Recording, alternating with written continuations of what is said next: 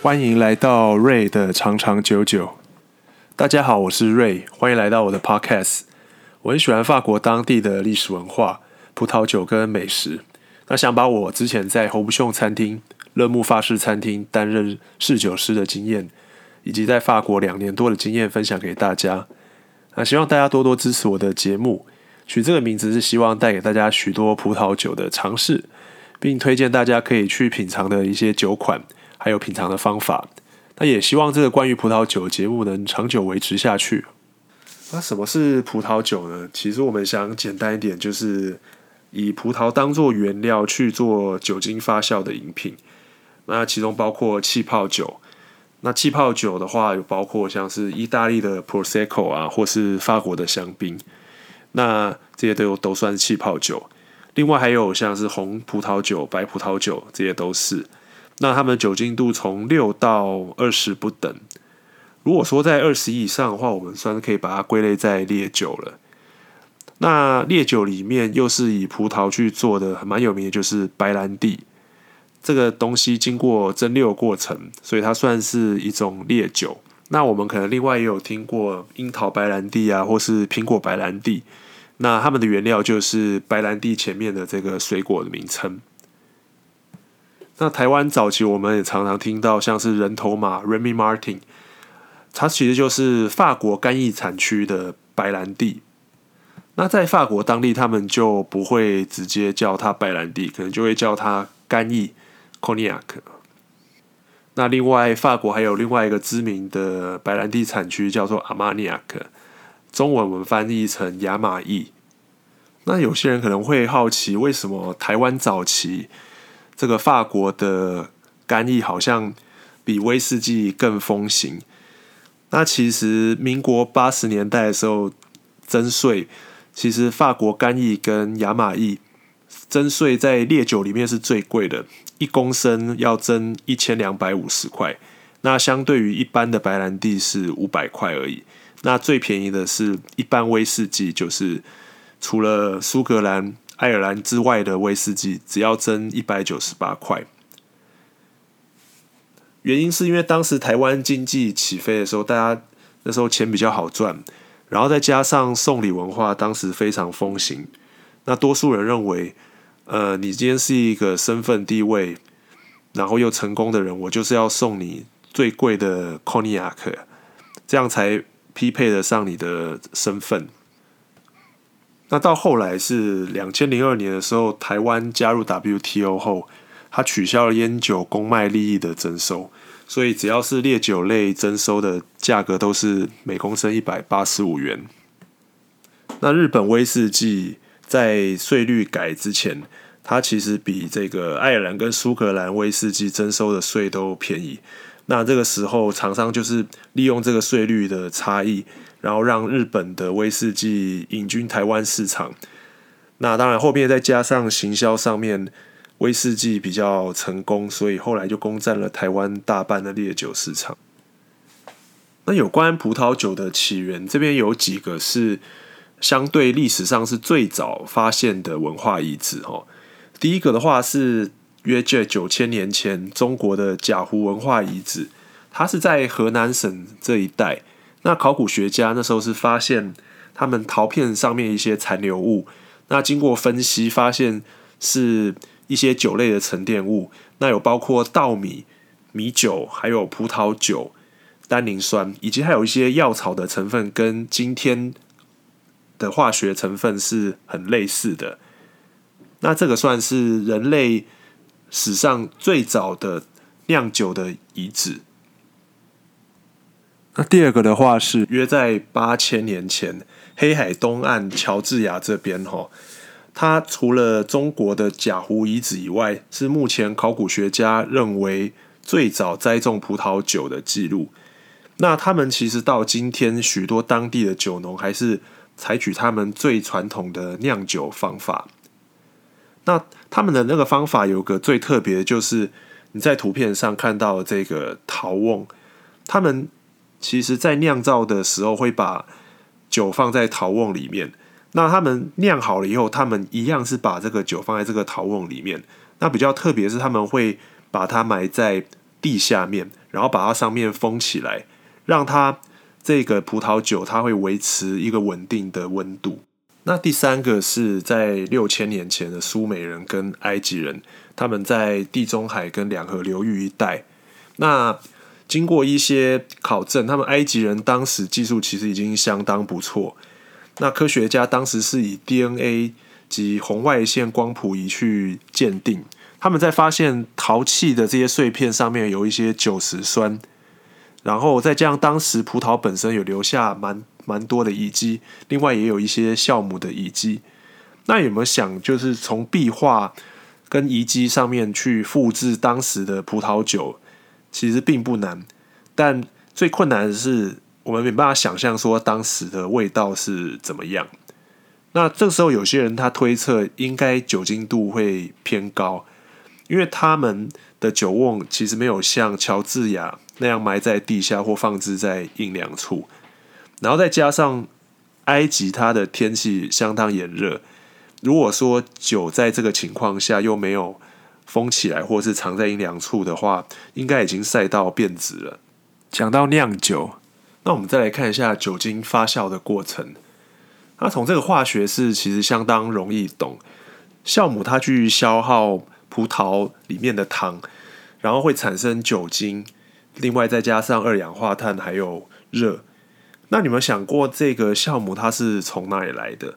那其实有分为野生酵母，另外还有就是人工添加的酵母。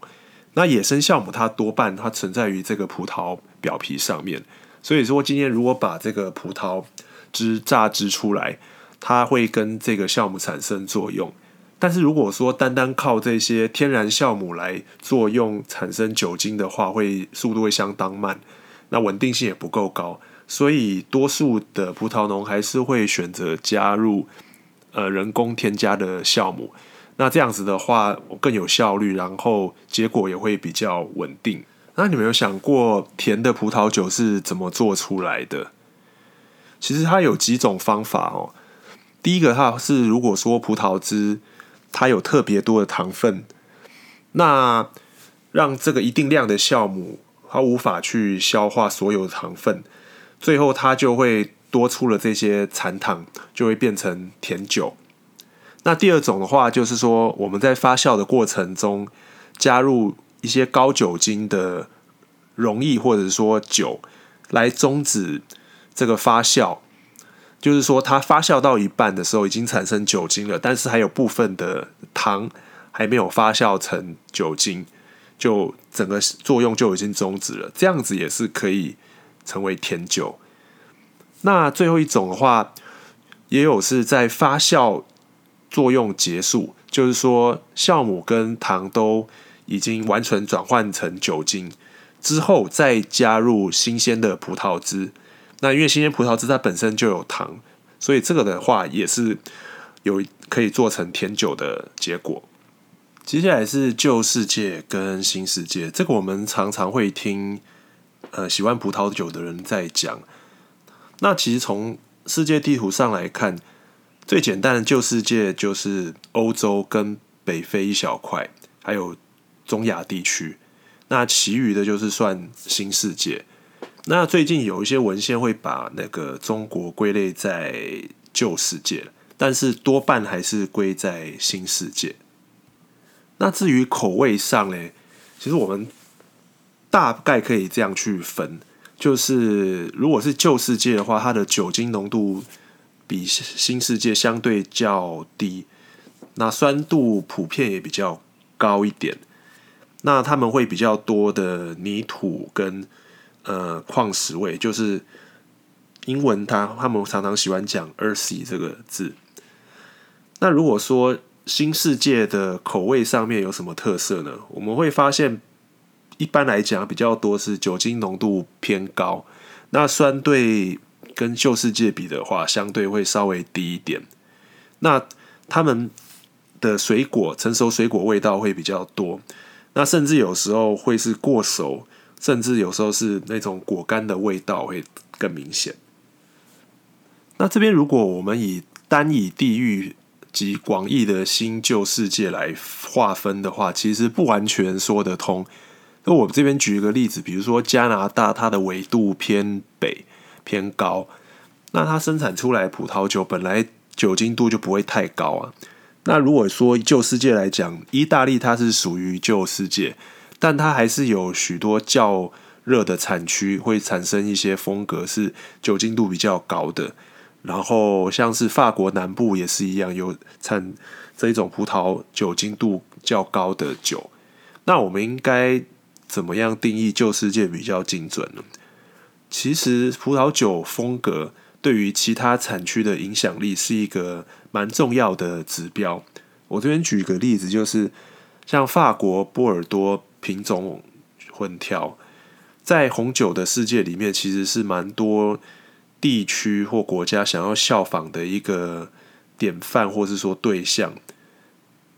那另外像是美国加州最早的欧洲移民，其实是意大利人。那甚至他们许多酿酒风格，其实在当时也受了不少的影响。那另外就是像德国的 Riesling，这个其实没非常多人都非常喜欢的一个品种。那这个白酒其实也是许多国家想要做 Riesling 会拿来比较或是模仿的对象。那最后一个例子是像葡萄牙，它的波特酒其实也影响了日本的第一支国产红酒的名称，它就是阿卡达玛。Porter Wine，那我这边想分享一下阿卡达玛的故事。它其实是由日本三得利创办人鸟井信治郎所研发出来的第一款日本的国产红酒。那在后来也影响了台湾公卖局出的一些红酒的口味，就是我们印象中一点那一点酸酸带一点甜味的口感。那首先是在一八九九年的时候，那时候还没有所谓现在的三得利，那时候鸟井它就是自己的一间商店，叫做鸟井商店。然后那个时代是舶来品刚进日本的时候，所以呃，蛮多日本人都会有点崇洋媚外的心态。那他那个时候做的是就进口葡萄酒的生意。那他那个时候最早进的时候是西班牙酒，可是。那时候西班牙酒就不符合多数老百姓的喜好，所以他的生意那时候做得非常的差。那他突然有做了一个大胆的决定，就是说，诶，为什么我不来改良这个红酒的口味，做出一支能符合当时大众喜欢的味道？那于是他就花了将近八年的时间来研发出这一款阿卡达玛，所以在一九零七年正式生产出来。那这支它的 Port Wine。名称它其实是有靠加一些甜味香料。那在酒标上，你可以看到有一个红色的，像日本国旗的这个太阳，它其实它是想说代表的赋予万物生命。那因为一九七三年葡萄牙他们的法规就是有对这个 Port Wine 做一些保护，所以说在在葡萄牙以外的国家都不能使用 Port Wine 这个名称，所以那个时候它。才把它改名为我们现在看到的酒标 Sweet Wine。那才靠葡萄酒生意赚了一笔的鸟井没有因此而满足，他很快又按捺不住自己想要试一试的这种个性。那他这次看中了是当时还没有人涉及的威士忌。透过别人的介绍呢，他认识了竹鹤正孝，就是当时日本的威士忌之父。身为酿酒世家，然后有机会去苏格兰学习深造。那当时竹鹤他是出技术，然后鸟井他本身是出钱。那那时候积蓄将近都快要花光了，终于酿出了日本的第一瓶的调和威士忌，就是角瓶。这个我们现在在现在便利商店都可以买得到的那个威士忌。那鸟井他其实也非常幸运，因为这个时候日本和欧洲因为战争外交的关系有恶化，那日本方面全面禁止了洋酒的进口，然后鸟井就趁这个机会打起了爱国牌，然后让他这个时候独霸了整个威士忌日本的市场。那在这个之后，他其实想要再次创造出就是可以符合日本人口味的威士忌。那这个时候，他的理念就跟竹鹤正孝背道而驰，所以后来他们两个大吵一架之后就分家了。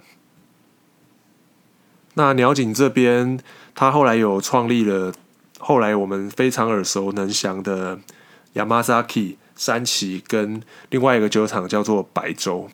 那我今天大概分享到这边，大家下次见喽。